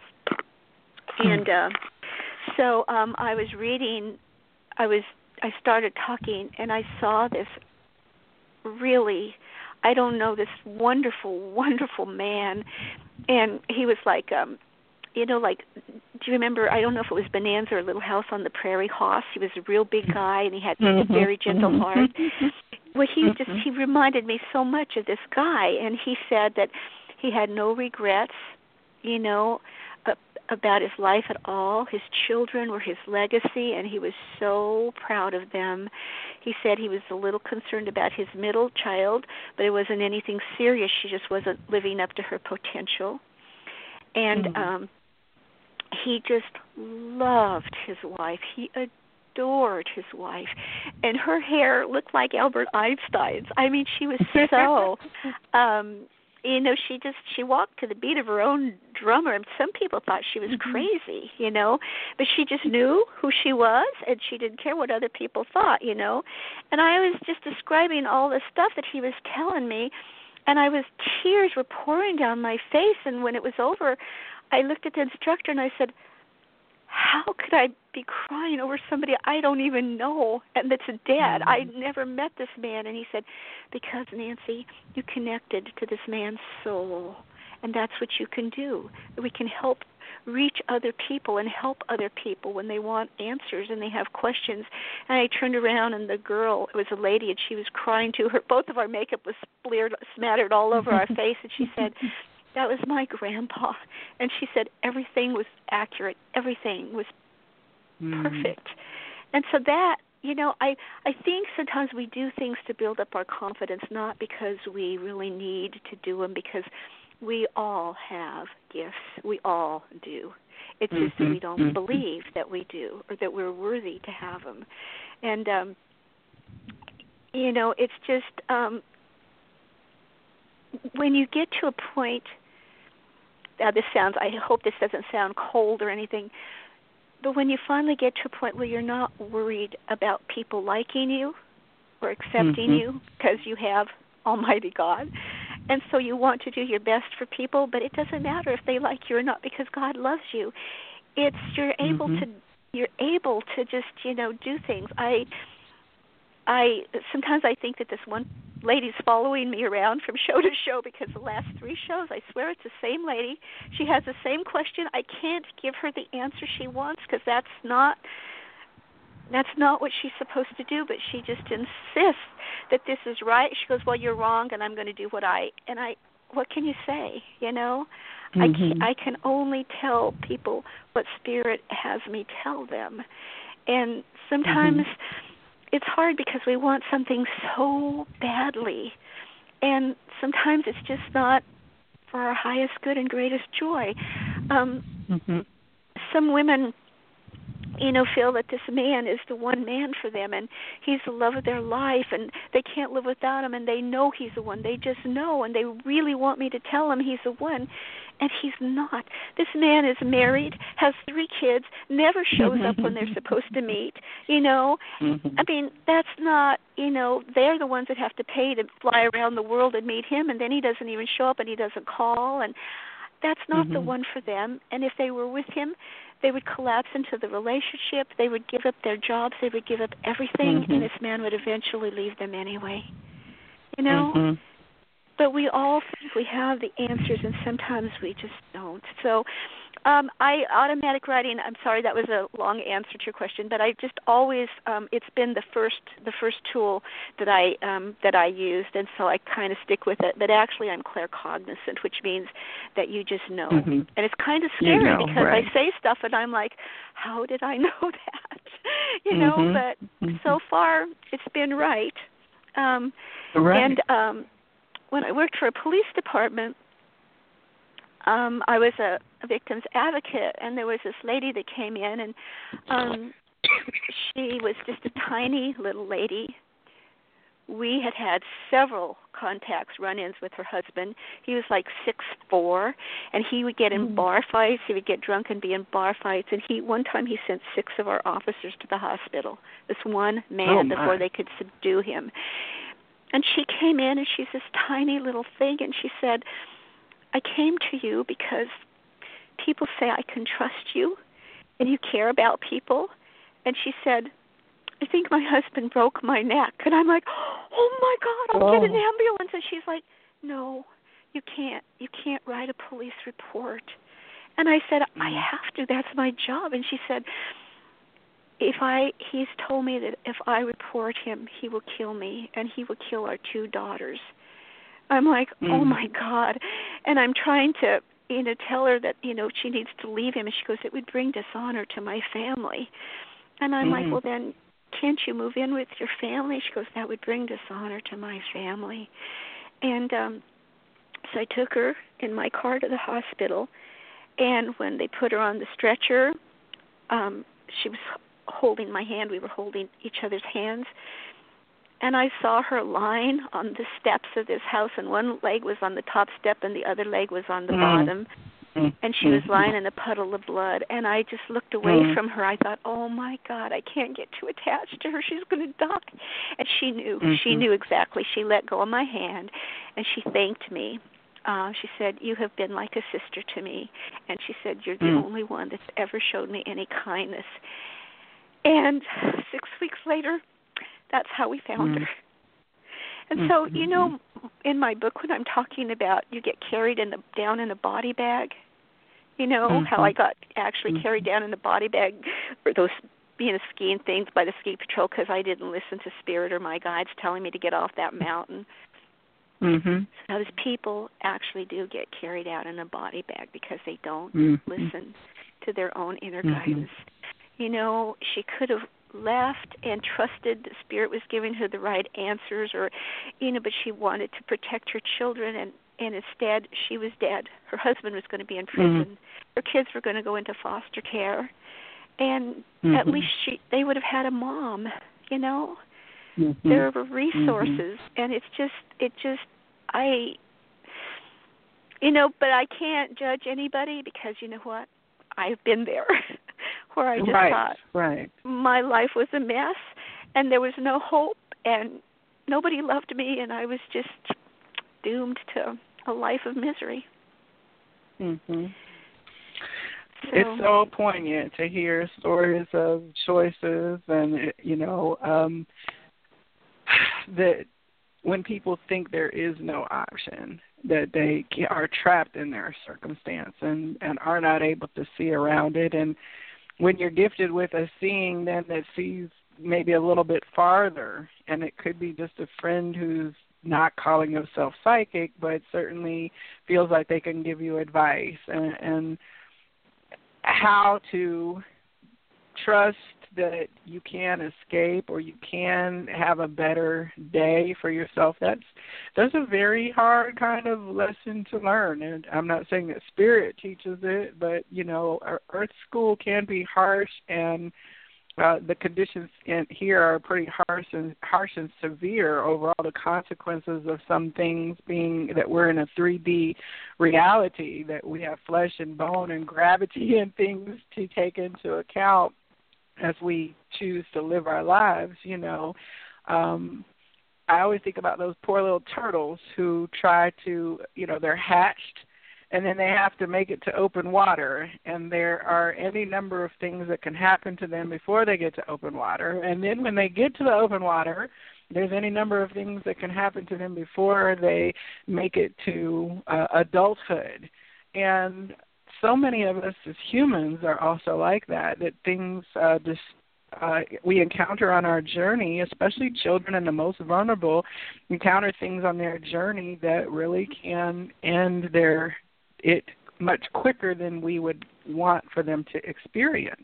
You know, a six month old with a brain tumor or a one and a half year old being kicked across the floor. You know what I'm saying? Those are as taxing as any other biology or nature instance that we see happening. But even those turtles are following instinct. They're following an inner GPS system that has been functioning within their species, passed on to their parents, to their home shores, to be birthed over and over and over again.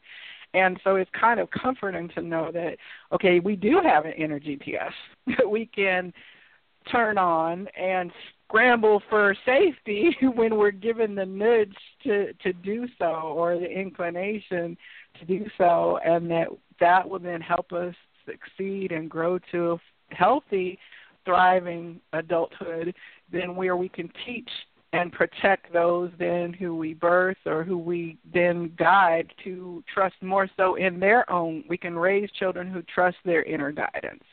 And we pass on that wisdom of our nature and our experience so that hopefully theirs is not as harsh and punishing as ours was you know. And i think that's one of the beautiful things you talk quite a bit in your book about you know children. And of course your perspective talks to your childhood experiences that you were able to succeed in spite of and move in spite of um your circumstances that you were born into into a place where you're now living in paradise and you're an author and you're closely connected with a loving spirit who you uh, speak of as an intimate and close companion and friend.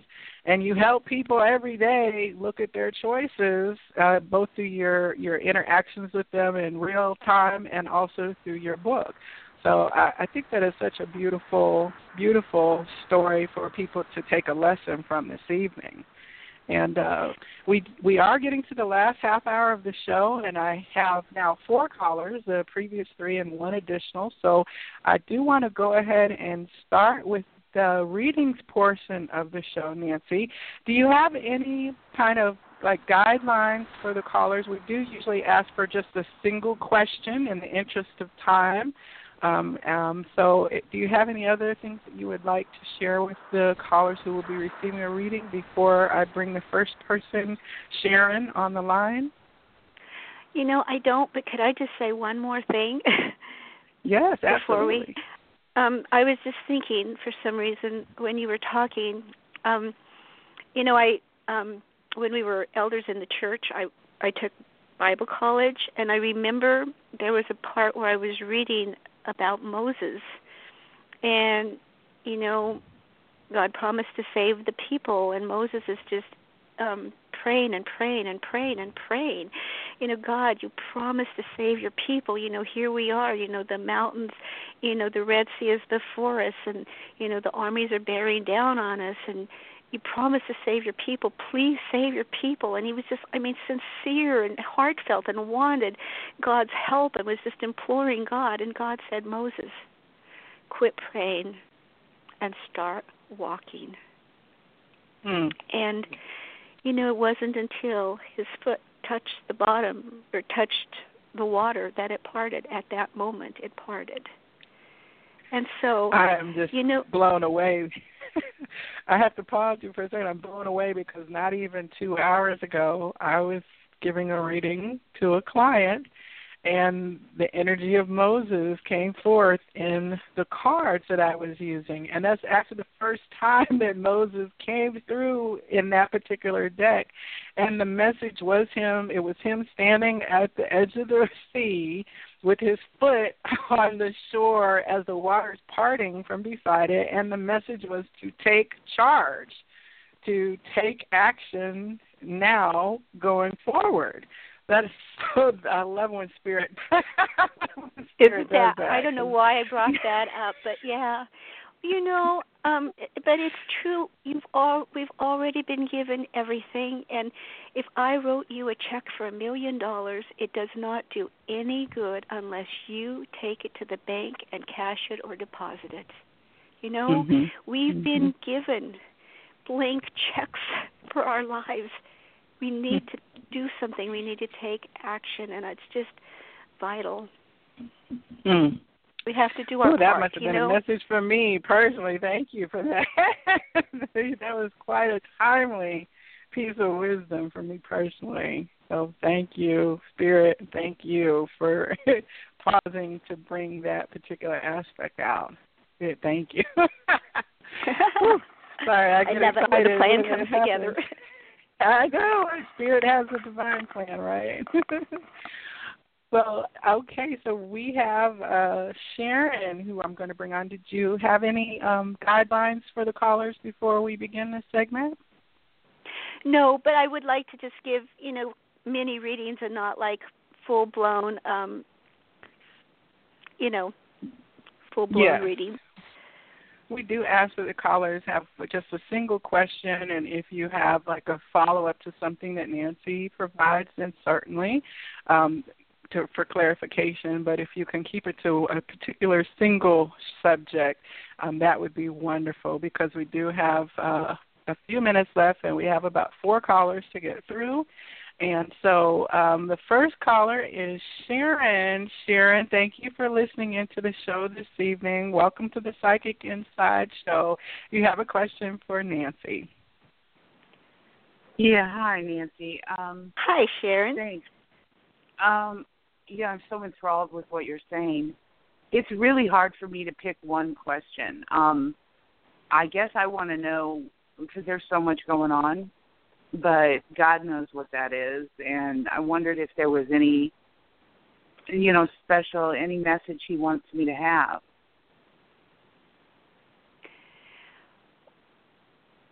What I'm getting is that to thine own self be true, Sharon. Um it just feels like you know you do kind of listen to other people and you want to please other people and you want people to like you and and you try to be very helpful in everything. But sometimes um sometimes perhaps you give too much and it's at your own sacrifice and your life is just as important as everyone else's. So you have to take care of yourself first because if you get depleted or anything happens to you, then Yeah. you're not going to be around to help other people.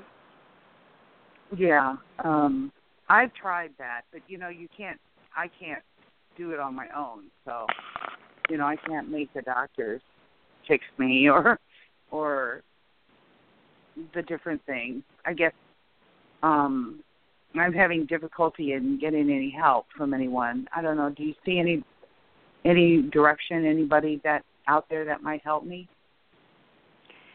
You know, I'm not seeing anyone.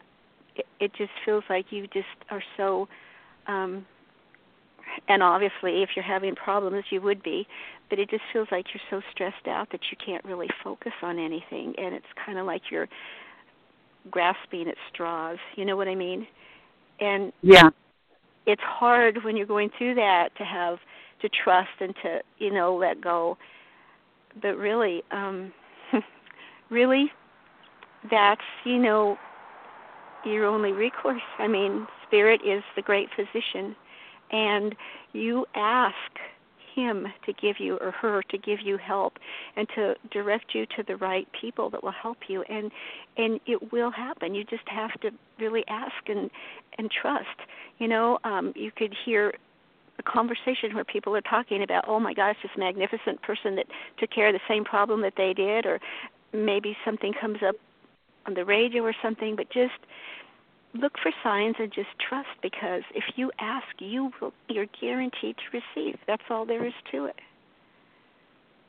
God said ask and ye shall receive. You know you don't ask for Right. you know and you won't get the wrong answer so you need to just i guess maybe that's part of the thing about moses too is doing your part you know because i'm really i really don't have anyone to tell you to go see i and i'm and i'm not Mhm. seeing anything wrong with you so i'm just that you just have to Thanks. ask spirit sorry Yeah, no, I have. I have. Um, it's uh, there's somebody that lives around me that's been trying to, you know, drive me out of my house. You know, they're killing animals. I don't know if you pick up anything on that. I what I get is that you need to focus on what you're doing and not on what anybody else is doing.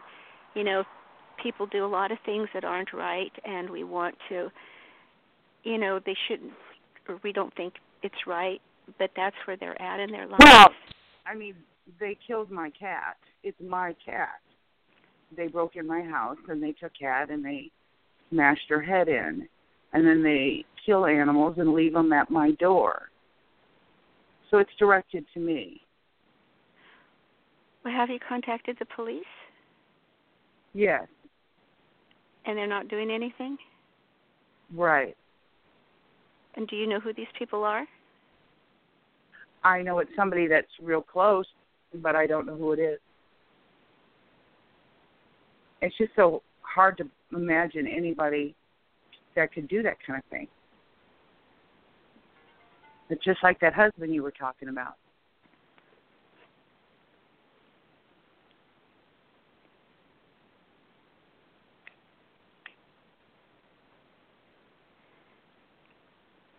It is hard. It is hard. I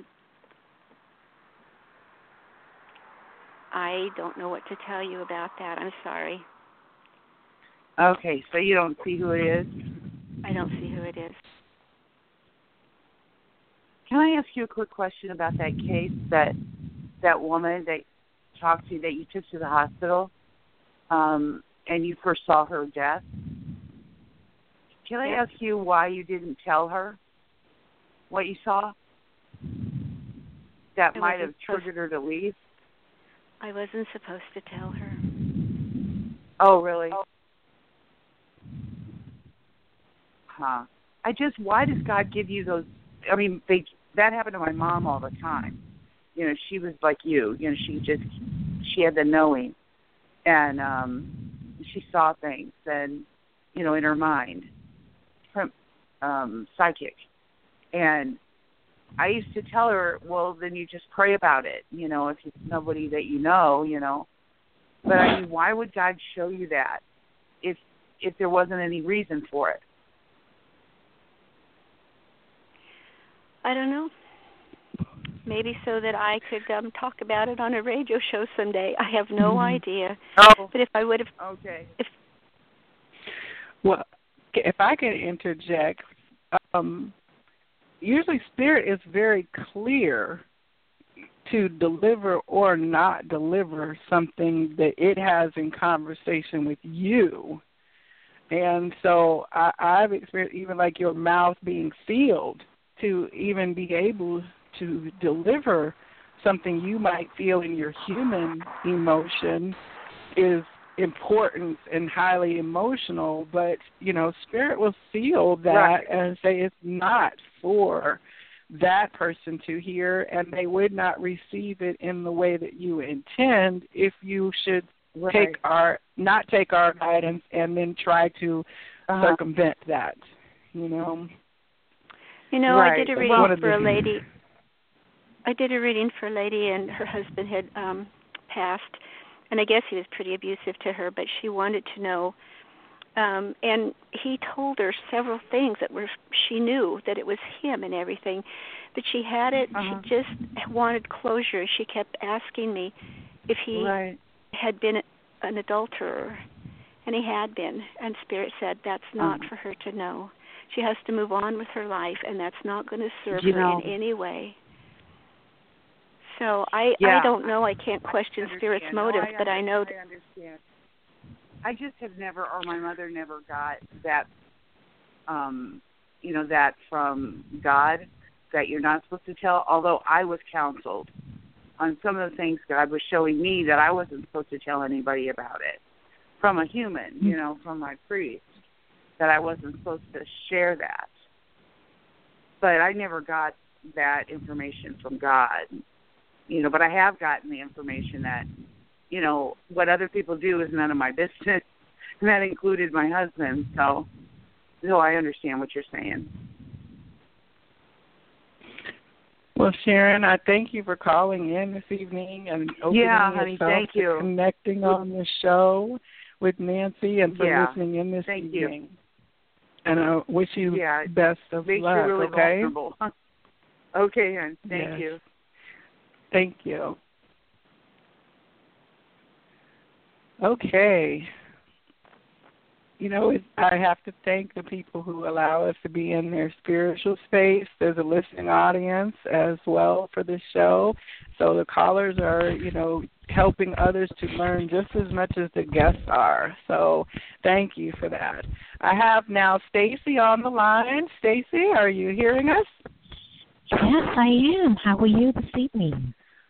Excellent. We're fine. How And are you you, Stacy? yes, I do. How are you, ladies? Yes, I have a question. Um, I just would like something general. Uh, currently, I'm starting to prepare myself to job hunt, and I wanted to see what advice uh, the guides are stating that I should do because I would love to uh, get my dream job. Uh, currently, I work in a call center. And um, but I'm just trying to branch back out. Um, I've hired a uh, interview coach, so I'm going to continue sessions with her for maybe the next month, which I think is an excellent idea. So I just wanted to see what my guides are stating because I'm where I'm at. I'm kind of ready to go, but I don't want to leave until I have a job that's uh, that has been you know that I that I already have a job. Because I can't leave one job without a job. So I just wanted to see what my guides are stating.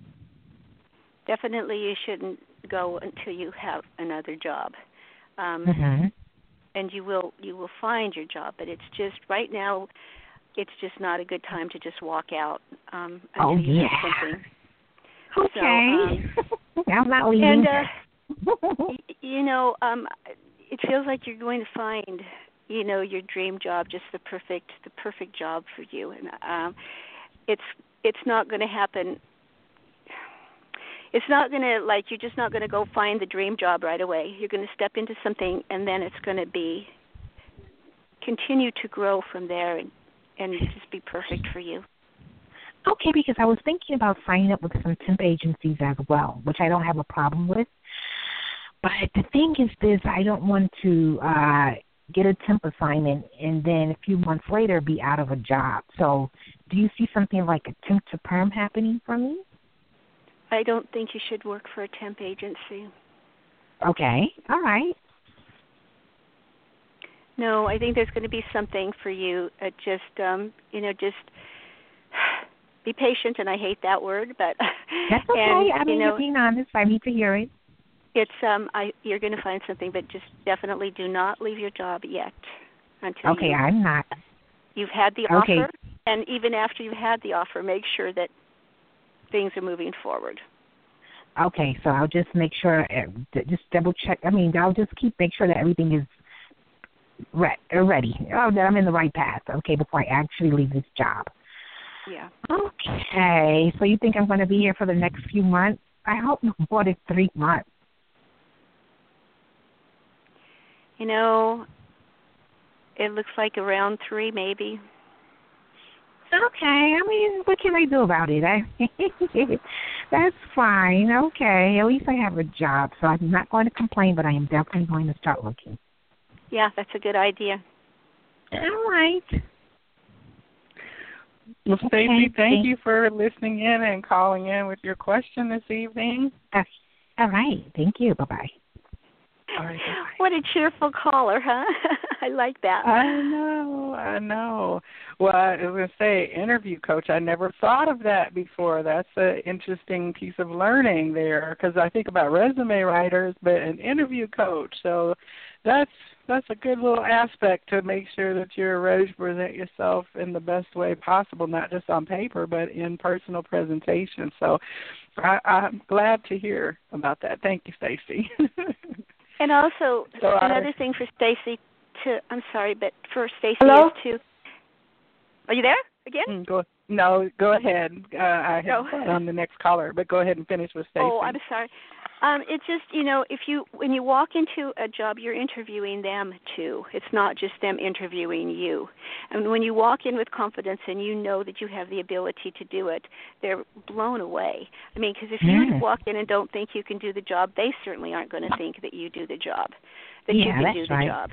So it's just you know having that confidence and remember that you know what you might not want the job. So you're interviewing them and finding out everything about them, and it doesn't hurt to research the company or whatever before you go in. She's either. right. Okay, that sounds Mm. good. Okay. Yeah. Okay, thank you. Okay, now, Anne, uh, are you with us? Yes, I am. Hello, Nancy. Hi, Anne. Hi, how are you today? I'm fine, and how are you? I'm doing good, thank you.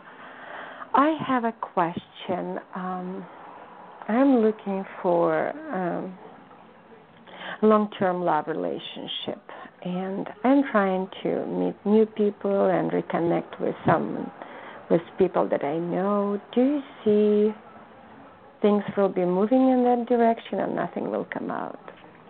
Oh, Anne, I'm sorry, but Yes? I am just having a little bit of trouble hearing you. You're looking for a long-term relationship, but you're Yes. Ending up with people that you know as friends, or I'm I'm reconnecting with people that I know, and I'm I'm talking to new people. But do you think that things will be moving into that direction, or in other words, will it happen or it not, or it will not? You know, um, there's a book. I don't know who wrote it, but it's called Calling in the One.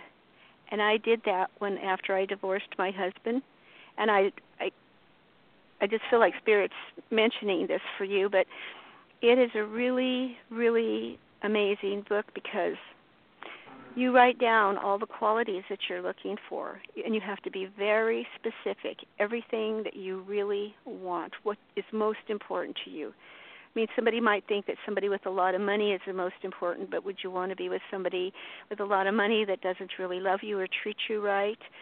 Um, and so write down every single thing that is important to you in order of priority.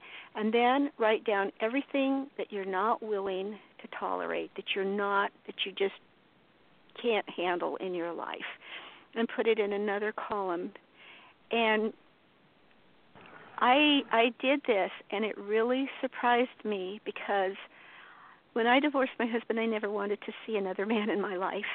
And then all of a sudden I just felt like I didn't want to spend the rest of my life alone anymore and I read this book and I did it and I married my husband and um 2 years ago I found the piece of paper that I had written and he meets all the criteria for what I wanted and none of the criteria for what I doesn't have any of the um traits that I didn't want. And I just every night I would put this piece of paper under my pillow and ask spirit to please send me the right one. And it got to a point where I could actually feel him. And I remember one time I turned the corner and I said, I can feel you, but I don't know where you're at. Where are you?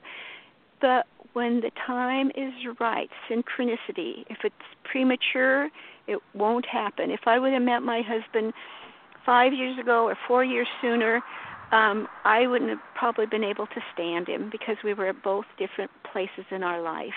Now he's a perfect one for me.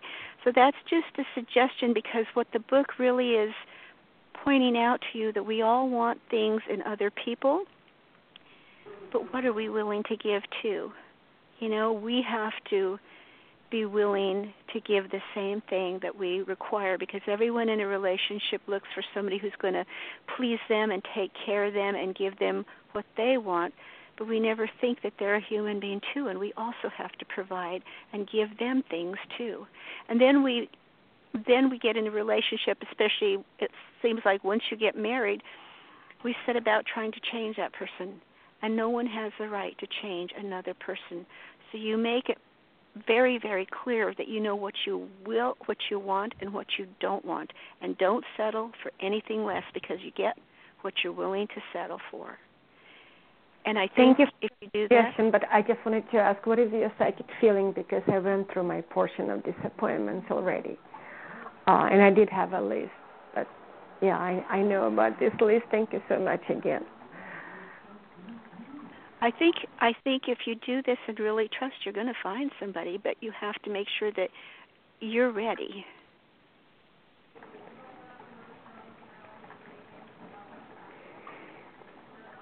So you feel that Well, I and will the- find- Okay. Oh. Uh, do you have any time frame how soon this will happen? Because you know, life goes on, and I'm not getting any younger. I realize that it's going to happen, you know, um, as soon as you start getting ready. So if you want it to happen sooner, you need to start working on yourself first. Um, there's a lot of disappointments, and sometimes we set up obstacles, and sometimes we push away what we need the most. And you need to make sure that your heart is right and that you enter a relationship for the right reasons, you know, um, not just so that you won't be lonely. Okay. Thank you. The Thank book you. that I'm uh I found the book on Amazon and it's calling in the one Seven Weeks to Attract the Love of Your Life by Katherine Woodward Thomas. And the website for that is callinginyoursoulpartner.com. So um, thank you for coming on the air to ask your question, Anne, and I'm wishing you much luck and success as you're looking for that soulmate relationship to come into your life. So, um, thank you for that. And she's Okay, got so uh, much we- to offer too. well, it's very challenging. I mean, our deepest things that we wind up having question about are love. I think that's like the number one question that psychics tend to be asked about is when will love, what is love, you know, because we all just want so much to when we're in a place where we want relationship, we want what we want, we're ready for it, or so we feel, you know. And it's very vulnerable then to The thing is- uh the ahead. thing is, you have to enter into a relationship in strength, not in need and weakness, as it never works out. Mhm. No. You enter in as a human being, aware of of your needs, aware of you know who you are and what you want and what you expect and what you know, and then and then you're strong and you're willing to give back. You know, it's just it's mm-hmm. any relationship is reciprocal. And sometimes we don't look at the whole picture. We just want someone to come in like a knight in shining armor and save us. And you know what? It's not going to happen. Mhm. Well, um, we do have two more callers on the line. We've got um, about I'm going to extend the show a little bit um, so that we can go ahead and um, get the last I actually have in. to go at eight. oh, okay. Okay. Well, let me go real very quickly because I did have a caller. 707 is your area code. Would you um welcome to the Psychic Inside show. Do you have a question very quickly for Nancy? Yes. Hi Nancy. Uh, Hi. I see that you're a med- Hi. I see that you're a medical intuitive. Uh, are you picking up anything health wise around me? And the reason Am I why picking I'm up? asking Go ahead. anything anything health wise. The reason why I'm asking is because the people around me are sick, and some of them are leaving the planet. So I just want to see if you what you see around me. no such luck. You know, you're healthy. You might have a few things that, you know, but it's nothing bad because you're not going to be leaving the planet. You um you need to stick around because you have a purpose. Okay, so nothing major going on. I don't see Yeah, anything major. Okay, because some you know I cough sometimes. My throat is kind of I'm aware of that, and I'm like, you know, maybe it's just allergies or something. Well, if it concerns you, go check it out. But I, I'm not picking up anything. You know, I just, um, you know, um, you're not gonna. I mean, nobody's perfectly healthy all the time, but I Correct. don't see anything, um, you know, malignant or anything with you. And I, and I, it feels like you have a purpose, and you're going to be around because you've got to fulfill your, and you want to fulfill your purpose. And yeah, and I want to be around a long time. So just do it. Okay. Well, caller, thank, Well, you thank so you much. Much. Okay, thank, thank you, so much. and have a wonderful, healthy evening. Okay, yay! We have one last question on the air. This is the caller, area code three three four. You're on with Nancy Byrne. Hey, thank you for taking my call. Hey, Nancy. Hi.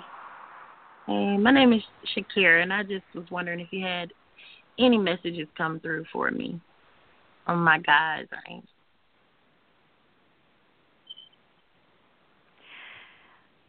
Shakira just feels like it just feels like you're kind of um not floundering but you you're kind of feeling lost. Um and um or kind of stagnating or something. And um it's um you know we all want things to be proceeding and happen um and we don't like that feeling of just standing still but sometimes it's really necessary. Um i know that we have to go shortly but um you know i one time i was so frustrated about i just felt like i was in this plexiglass room and I'm banging my head against the wall and I couldn't get out of it and nothing I was just standing still and it had been going on for quite a while. And so I picked out the runes and I got the standing still rune. And so I threw it back in the bag and I you know messed it all up and turned it around and grabbed it again and it said standing still. So I emptied all the mm-hmm. runes out of the bag and I put them all back in and I shook it and I grabbed it with my other hand and it said standing still. And I was so frustrated I threw the book across the room and it hit my bookshelf and another book fell out and it was Caroline Myss's book Sacred Contracts. And it opened up to this page and she's talking about standing still. And there was a she said she had a dream that she was in this little plane, one man plane, and she was at the airport and she was awaiting takeoff. And the voice from the tower, which she assumed was God, was telling people, giving them flight clearance, and they were all taking off. And she didn't and she's waiting and all the other planes had left and she said hey what about me did you forget about me and the voice said no if you take off now you'll crash it's not the time Mm-hmm. so everything happens at the the right timing. And if it happens prematurely or too late if we miss an opportunity sometimes it won't take. So you just sometimes we have to stand still. We all have to do that. Mm-hmm. Well, Shakira, thank you. so much for calling in this evening. We are in the last 30 seconds or so of the show. So, Nancy, thank you, Shakira. Uh, Thank you for calling. Thank you. thank you Um, Nancy, if for people who wish to get in contact with you, do you provide private readings uh, at this time? I do. I do readings for the uh, American Association of Psychics, and uh, well, I you know I just they sponsor me, I guess, and they're um, Mhm. just I can't believe that they took me into their you know group because um, they only take um, she only takes one out of every hundred that call in and and wants to read for her. So um, if you go to my um, web page www.choices nlb.com. You can find everything that I do, most of the shows that I've been on, and uh, the services that I provide, and you can contact me directly. Um, although I am not probably going to be doing readings for the next um, month, and um, I'm going to take a little break. And um, and if you want to send me an email, it's Nancy at choices nlb.com. So again, Excellent. Www.choices-nlb.com. So, um, And, And they can also find you on Facebook at that same Choice as the Book, correct? correct. Choice on Facebook. I'm on LinkedIn and I'm on Twitter. Um, and um, as you said, the book can be purchased at um, through Balboa Press, through Barnes and Noble, or through Amazon.com, or directly through me if you want. Well, I highly So, recommend um, it for people to read. I definitely enjoyed it, and I've enjoyed talking with you about your story and your lessons of your life and your wisdom this evening. I do want to bring out that you include a quote that we've all heard many times now. Um, I think I first heard it during the movie Akeelah and the Bee. And it says, you know, uh, it's basically our deepest fear is you know uh, that we not that we are inadequate that we are powerful beyond measure. Um, you know it is our light not our darkness that frightens us. We ask ourselves who am i to be brilliant gorgeous talented fabulous actually who are you not to be you are a child of god your playing small does not serve the world there is nothing enlightened about shrinking so that other people won't feel insecure around you we are all meant to shine as children do. We were born to make manifest the glory of God that was within us. It is not just in some of us, it's in everyone. And as we let our own light shine, we unconsciously give other people permission to do the same. As we are liberated from our own fear, our presence automatically liberates others.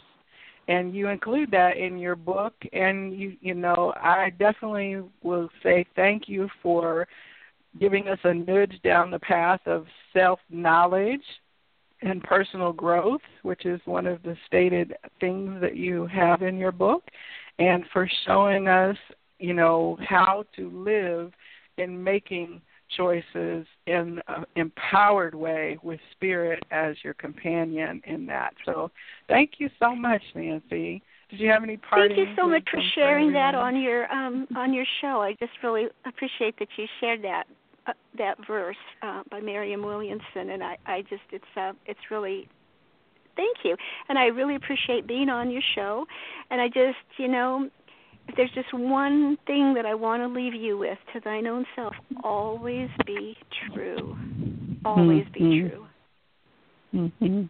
and thank you Well, all for listening in. Thank you so much. I will definitely be sharing the rebroadcast of this. I thank you all for joining us. This has been the Psychic Inside Show, and I wish for you all the blessings that you can possibly hold to overflowing in the next week until we gather again. Namaste.